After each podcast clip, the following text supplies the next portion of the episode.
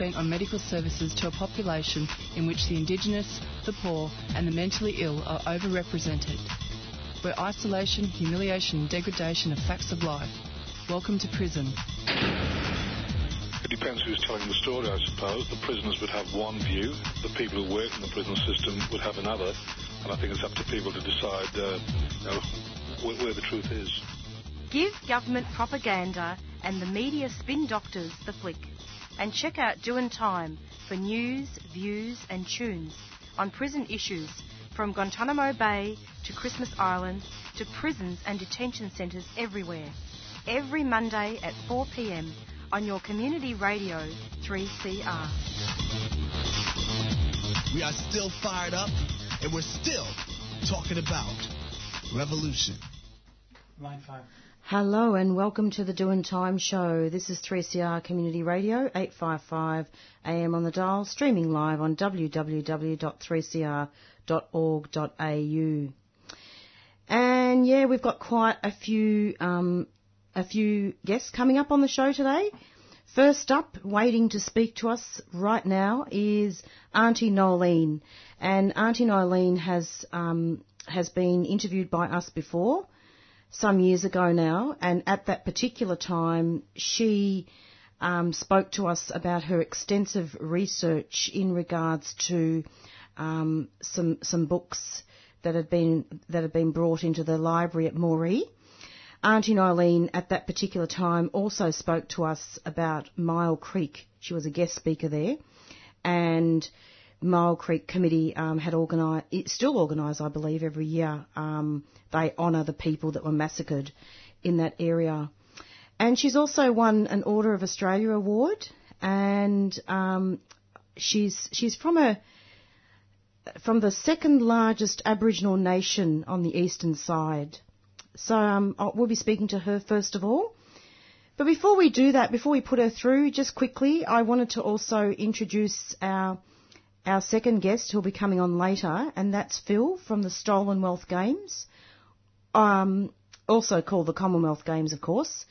But the Stolen Wealth Games has, has been a name that's been adopted because of the fact that there's been so much uh, going on in terms of colonisation um, and and many many other issues which we'll discuss with Phil, namely looking at protest and how protest and civil liberties have been remoted, eroded on the Gold Coast, and also about how Dylan Voller and many other people have been arrested as well.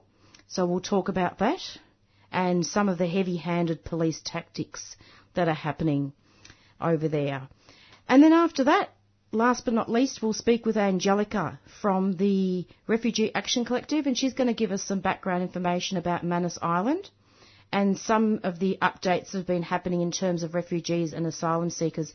And she'll do a report back on a protest that happened on Friday in regards to asylum seekers and refugees.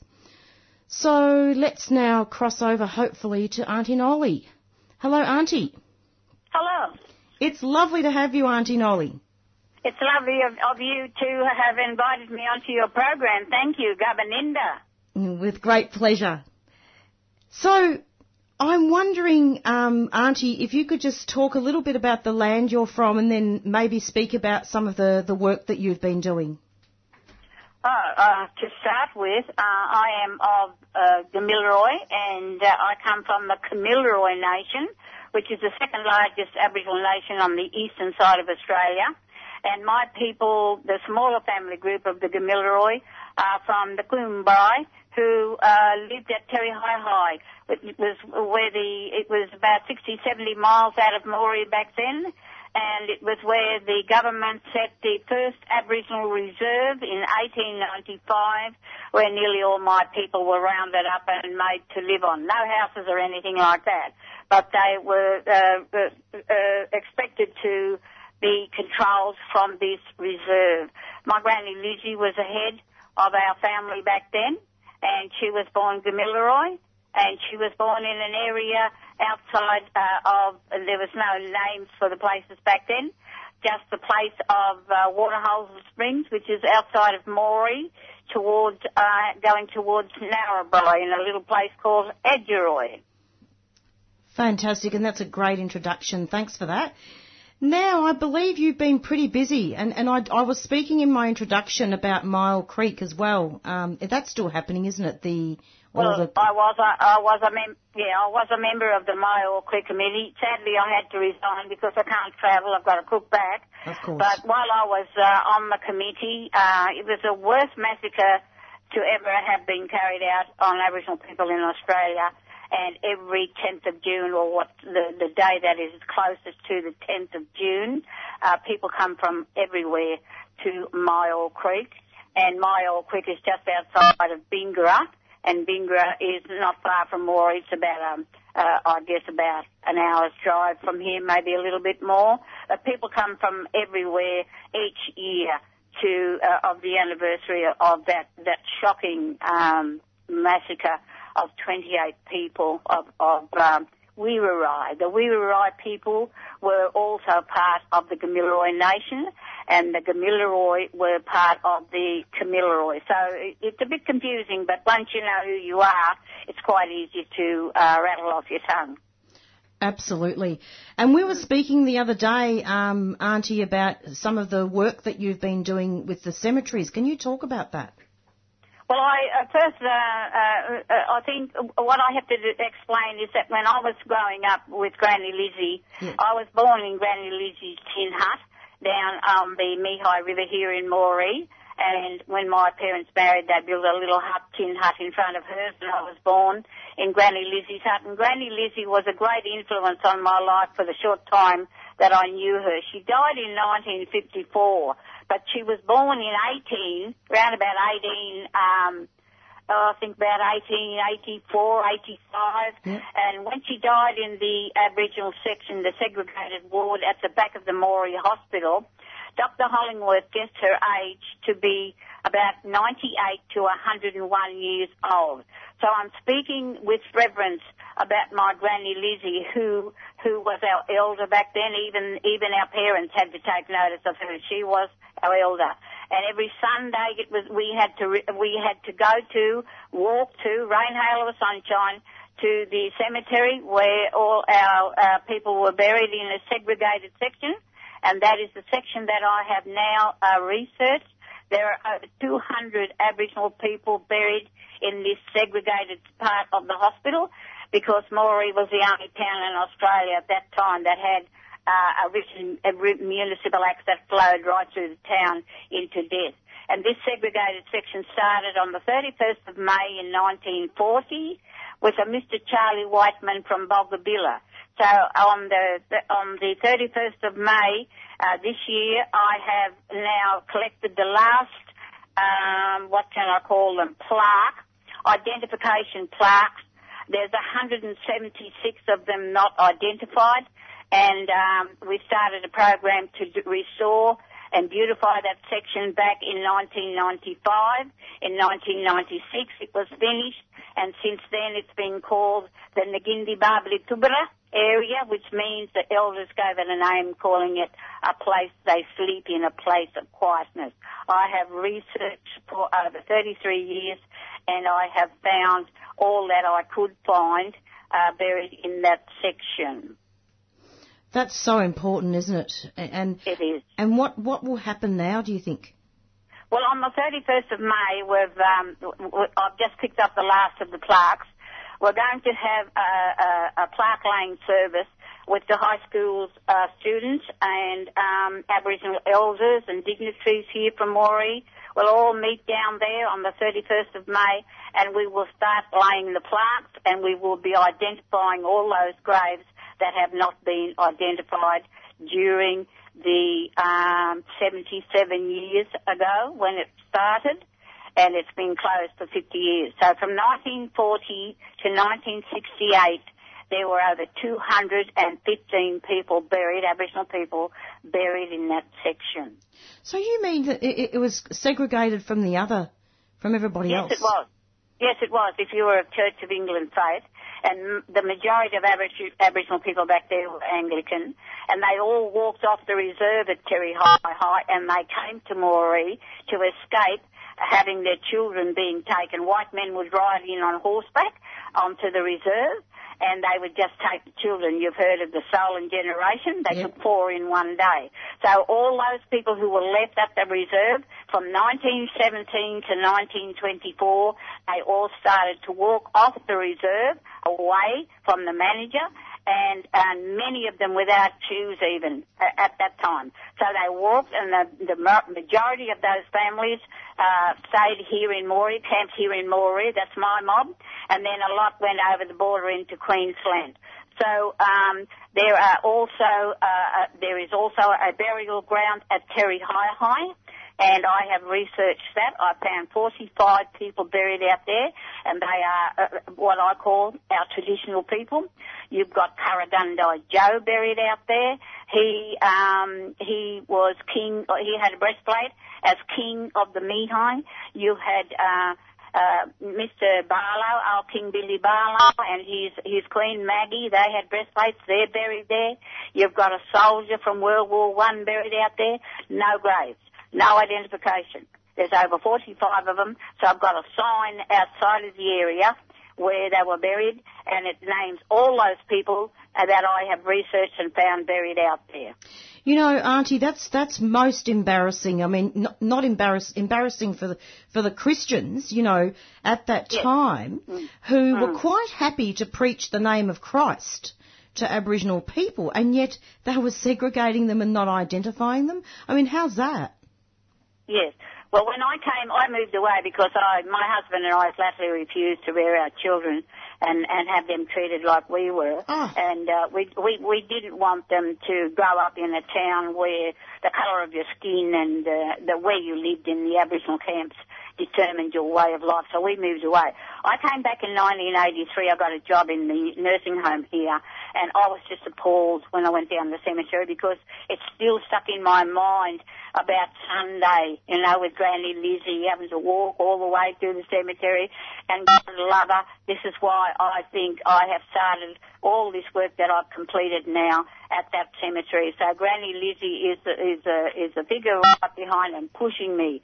So at that time, uh, it, it it was really really bad living in Moree. So uh, the, the segregation. I, uh, the Catholics were buried in uh, those who are of Catholic uh, religion. They were buried in in their denominations. There was Catholic Goodness. Presbyterians, but the majority of them were uh, Church of England.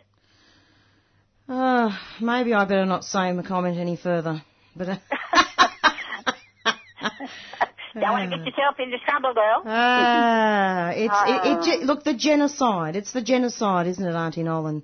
Nolene, you well, know? I don't know. I, I don't get too political, wrapped up in the No, no, politics no. But it's you know, not really I- I about just being political, you know. I just go with the flow. if- You know, I mean, there's things that you've got to do, and I find that uh, all those people should not be forgotten. They No. should not be forgotten. You got you got Con- uh, Dave Cambardlo buried there, and you've got uh, uh, uh, people like who who, uh, who we knew and and and and we had to be uh, polite and respectful to. You know, our elders. They're buried there. And, and, and, and all the little babies that were lost. There's a hundred, over a hundred babies buried there because there was no, there was no health scheme. There was the women, you know, there was no humidity crib when they had their babies in the segregated ward. There was no humidity crib. You know, there was no uh, refrigeration. You died one day, you had to be buried the next. You know, Uh, it all sort of, it it it it's just mind-boggling to It think is. the poor things. You know, the poor things what they had to go through, and they're my people. They're my Yeah, people. that's right. I've got to do something. I've got to have them identified. I don't want them to be forgotten. But that's not being political. That's honouring your people. That's not being political. Yeah, yeah. You're honouring your mean, people. Some people, when you start talking about the past in a certain town, like here, you know, people don't like it. They don't. They want the tourism. They want, you know, but they don't want the past brought up. That's their and problem. I'm afraid that. I, I- and I'm afraid uh, uh, that's exactly what I was going to say. That is their problem. What happened in the past? You cannot change history No. to suit people. And what happened in the past happened. I lived it. Yes. I lived through it. And I can comment and I can talk and I've published three books on the Gamilaroi people here in this, this community. I've published uh. I've published Burrawalai. And I even went as far as publishing a book for my withering soldiers, warriors, called Go You Rangs. And that's the Boomerang Football Club. They formed their own club back in 1981 because they couldn't get games, so they formed their own club, and, and they're still going today. How can we read those books? You, you can get them from the library or you can get them from the Dhiiyaan Centre. I founded the Dhiiyaan Centre back in 1995 when I started getting all these programs through. I instigated an Aboriginal historical group from our community and we started getting, tapping into money. I got um, money through Australia Remembers, saluting their service, uh, bringing their spirits home. And I've got the cemetery section on a, um, what is Sound Trail. I've done all that because I don't want to see our soldiers forgotten. So I work, worked in with war veterans and we've got every soldier, Aboriginal soldier that, that joined and served Good. in the Moree, buried in the Moree Cemetery. I've got them a monument and I've got them a plaque. Good on you. I mean, look, you know, And- late, lately I've had such a sense of urgency to interview older people like you. It's Mm, very yeah. important. See, and, and we also have there in that area, in that burial area that I'm still restoring and identifying graves, I've got a tranquility there in uh, area there in honour of all those servicemen, and and uh, and all their names are on the plaque there. And there are other services that we had. There's a plaque there. The Guida Family History Group, uh, the uh, the non-Aboriginal group here, they helped me. You know, there was just so many people uh, who were were so willing to come forward, Yeah. and I thank them from the bottom of my heart for holding my Aboriginal people's interests at heart. I went on the internet and I got through crowdfunding. I got enough money to be able to put uh, uh, uh, uh, pay for all these plaques that I've got here now sorting through. There were seven sections, and I'm I'm sorting through all these now that have to be uh, identified by the uh, high school students. They'll be putting them all down onto the grave Yeah. on the 31st of May. Wonderful. Auntie Nolly, thank you so much for coming onto the program, and I'd really like to interview you again at some stage, maybe towards June, perhaps. Um, it'd be great yes, to have you be back wonderful. Yeah, because it's going to be a, it's going to be a historical day Yes. for Aboriginal people. A, a, a, historical day to go down in history, and I'm also getting it filmed, and I'm also having drones over the top taking aerial shots. So it's going to be a wonderful day, and it'll be uh, recognising our ancestors and that will be in Moree on the 31st of Moree, May to honour. in this segregated section of the Moree Cemetery. Auntie, I will delight actually in calling you after that day and perhaps you giving a little bit of a report back. How does that sound? I'd be happy to. I'd be happy to go on air and let people know what we're doing here. Thanks so much, Auntie. Have a lovely evening. Thank you, dear. Thank you. Take care. Bye bye. Yeah, bye bye. Yalu, yalu. Yalu. And that was Auntie Nolene, who has done some amazing work, amazing, um, and it's great. I just words can't even describe how I feel after that interview. It always makes me feel so much better when we can we can contact elders and hear their stories because that's so so important and it really is a huge part of the Doing Time show.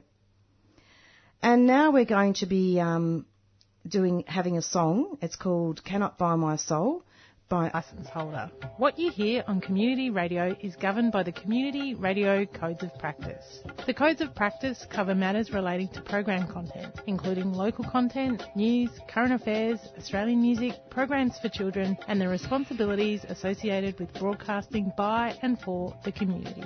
They also cover aspects such as community access and participation in the operation of this station. Copies of the code are available from the 3CR website. Go to 3cr.org.au forward slash who we are.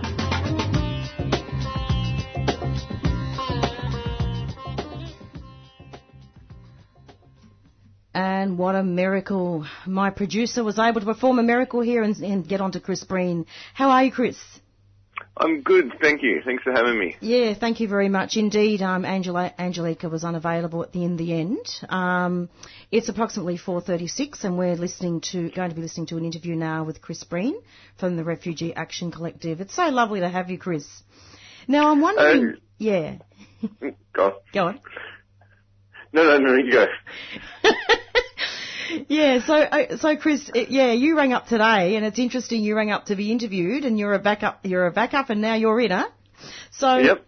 I'm wondering if you could just talk a little bit about the background to Manus Island and what's been going on, and give a report back about the protest on Friday. Okay, um, Manus, you know, continues to be a hellhole. It's coming up for five years now. Um, there was an Afghan refugee who was brutally stabbed uh, on April the 8th last week.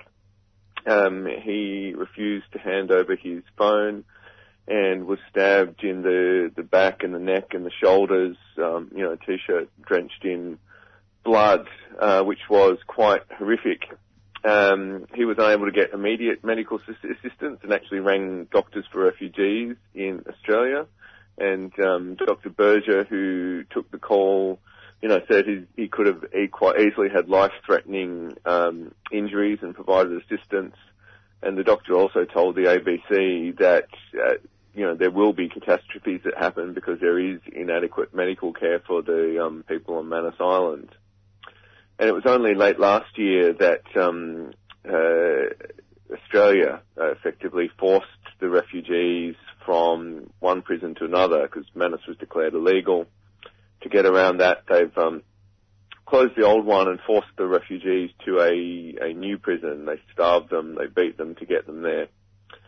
And as part of, um, at, at the time, you know, Peter Dutton said, you know, the idea that there's any problem with security uh, is a nonsense, and that has tragically been, you know, uh, shown that what he said is a nonsense, and refugees' fears have come true.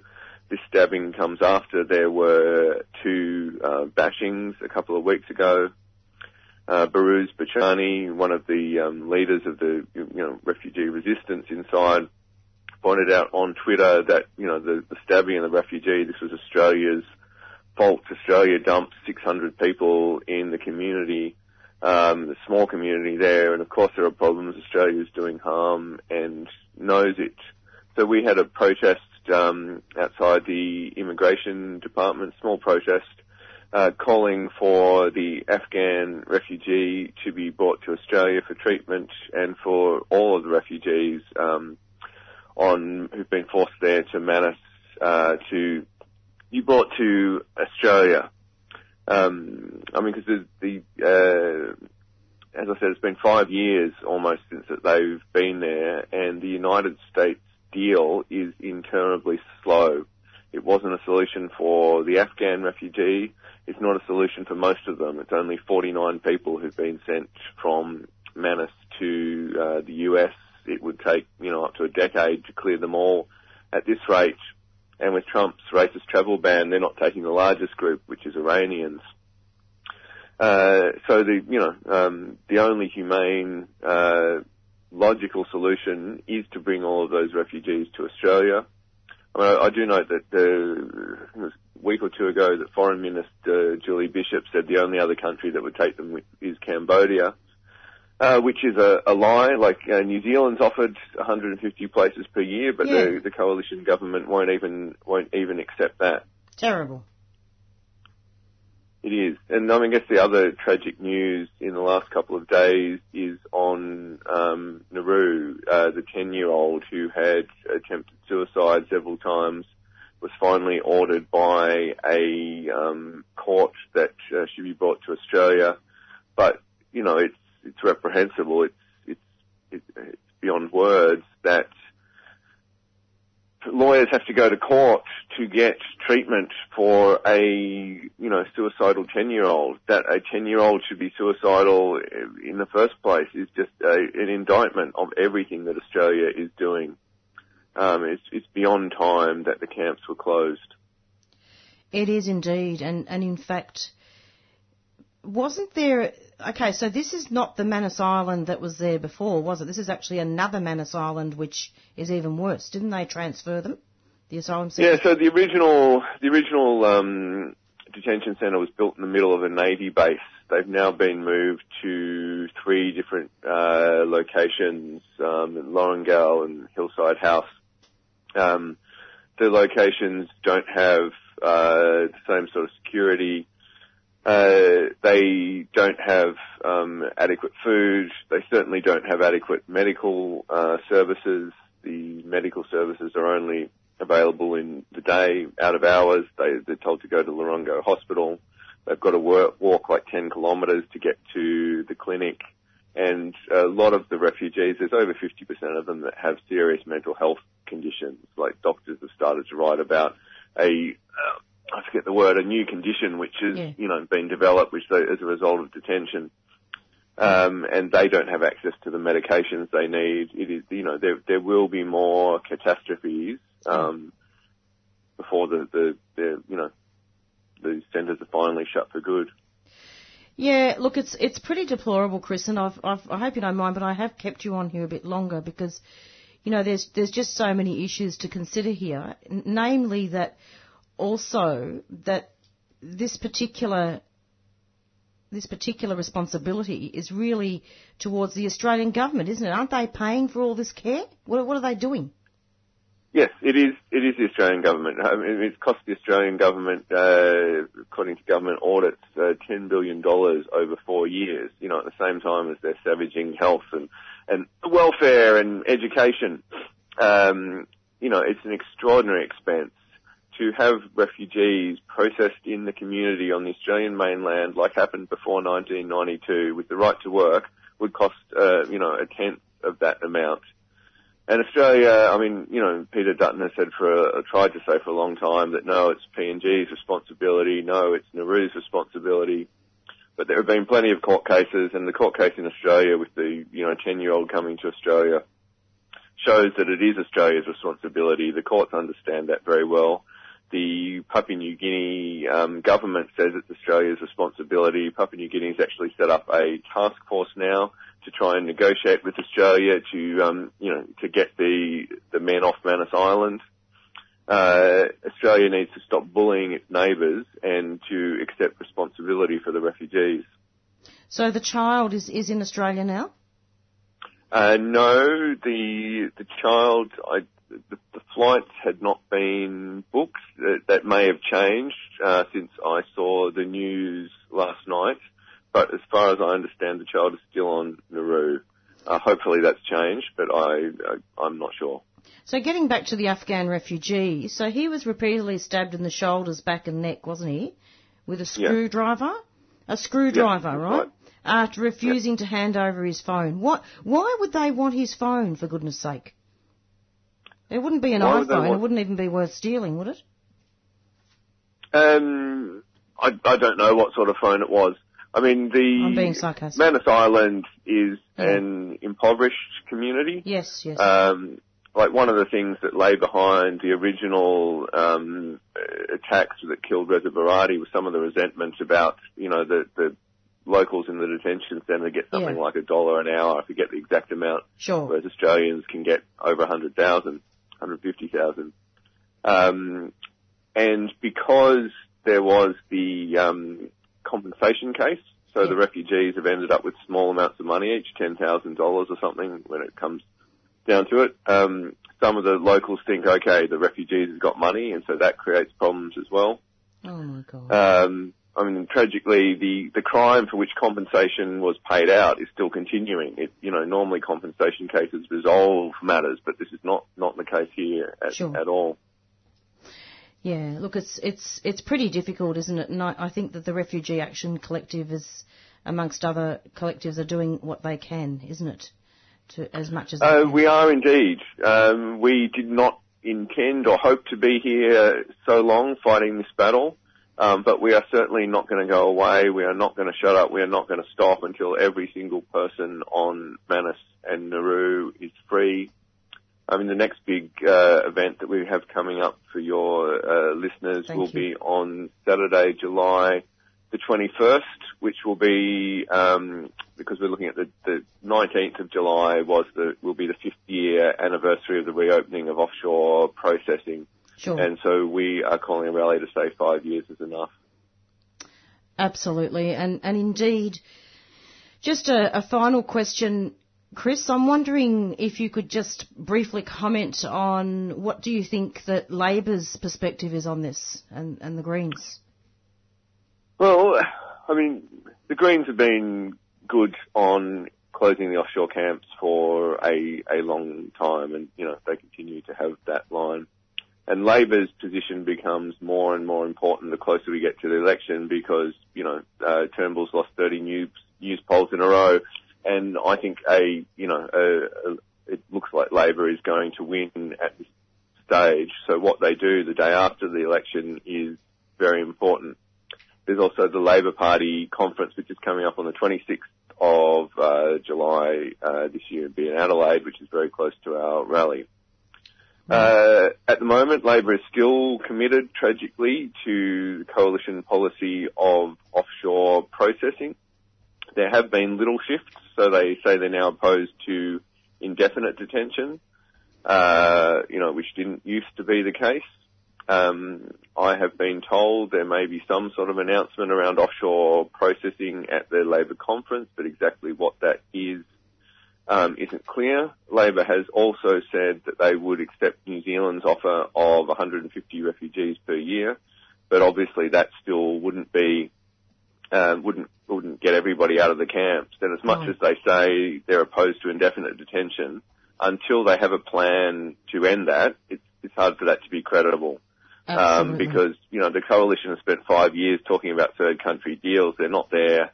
Um, I don't think Labor's going to be in any position to, you know, to, to do that any better. And until they can say, bring those refugees here, we will take them, um, you know, it's, it's not going to be enough. Absolutely, and yeah, so there have been a few shifts, and I believe the Refugee Action Collective had an event about this last July, didn't they? About looking at, at what what we can do to to shift Labor a little bit more.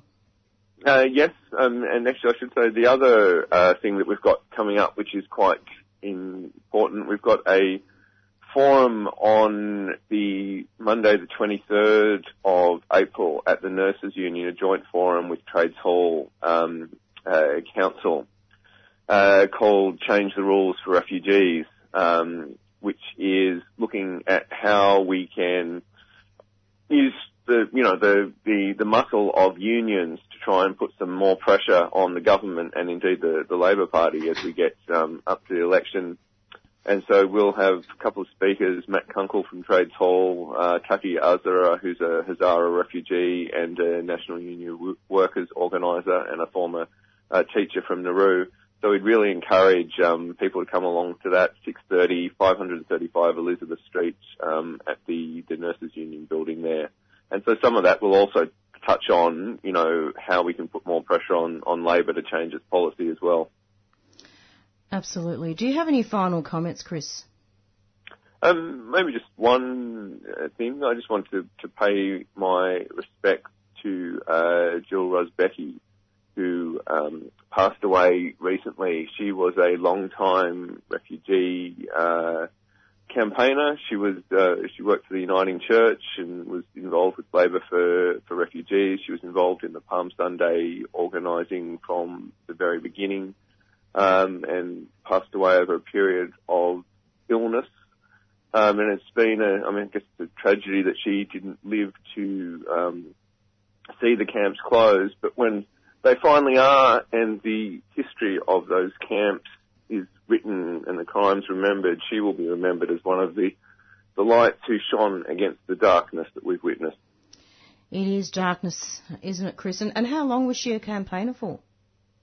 Uh, she'd worked with uh, refugees for over 15 years. Um, she'd certainly, I'd known her for about five years since she got involved with the, the, the Palm Sunday Organising Committee and the Refugee Advocacy Network.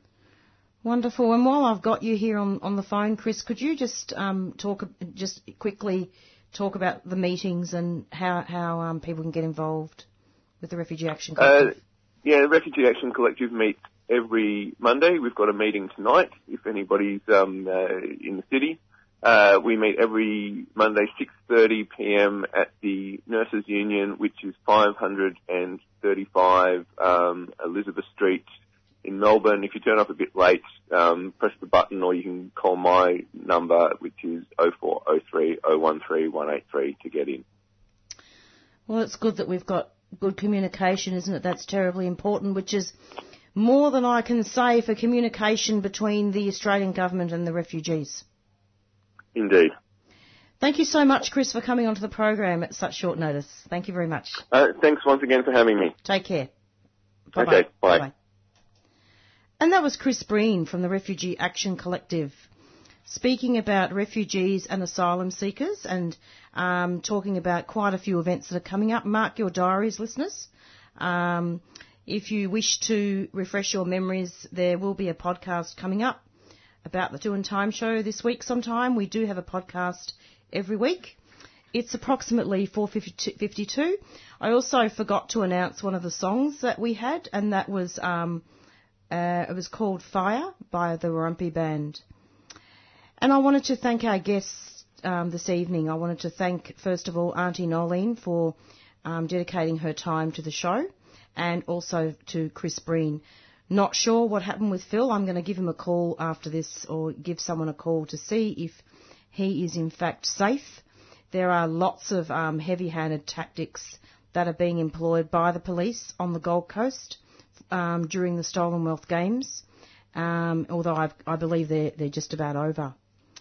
Um, I'm just going to do a quick announcement and then we'll say our goodbyes. 3CR programs provide information and analysis you won't hear in the mainstream. Today we'll be looking at the legacy of the US war on Vietnam on Laos. And as far as corporate capitalism is concerned, it is the worst political and economic system that you can have. Our laws about jailing refugees and asylum seekers are so well crafted. Sex is not irrelevant and we like who we are, but we don't have to be imprisoned by our gender. Become a subscriber today Call us on 9419 8377 or visit 3cr.org.au. 3CR, the voice of dissent. And you're back with the Doing Time show. It's approximately 4.54. Um, just wanted to actually formally thank our producer Rob on air for doing a fantastic um, piece of pr- producing this afternoon. Um, we had quite a few technical difficulties in terms of trying to contact interviewees. Um, so that's that's great. And pretty soon we're going to be going out with our theme song "Black Fella White Fella" from the Warumpi Band, and um, and we'll go from there. Now, um, next this Monday coming up, I just wanted to let people know. Um, I believe it's the 21st of April for our show next week. It's um, going to be our special memorial show for Uncle Ray Jackson, and as people are aware, Ray Jackson um, passed away, I, would say about two years ago now, um, in 2002 or three years ago. I'll have to get the exact date of when he passed. And we're going to be doing a special show for him on the anniversary of his death. And as you're aware, he was on a, a permanent fixture on our show. He was on our show just about every week when he was alive, and he was very much committed to Aboriginal deaths in custody and, uh, into, and, and other, very many other um, issues that, that he campaigned on. And he was very much instrumental in bringing people together. And as he used to say, black, white or brindle. So I'm already um, preparing listeners for next week, um, the 21st of April. Our show is on every Monday from 4 to 5. But do listen in this Monday from 4 to 5. And if you can't um, listening to the show, there will be um, a podcast. So it's goodbye from Marissa, and we're going to have to leave you now and stay strong and stay safe. And we're going to be going out now with Black Fella White Fella from the Warumpi Band.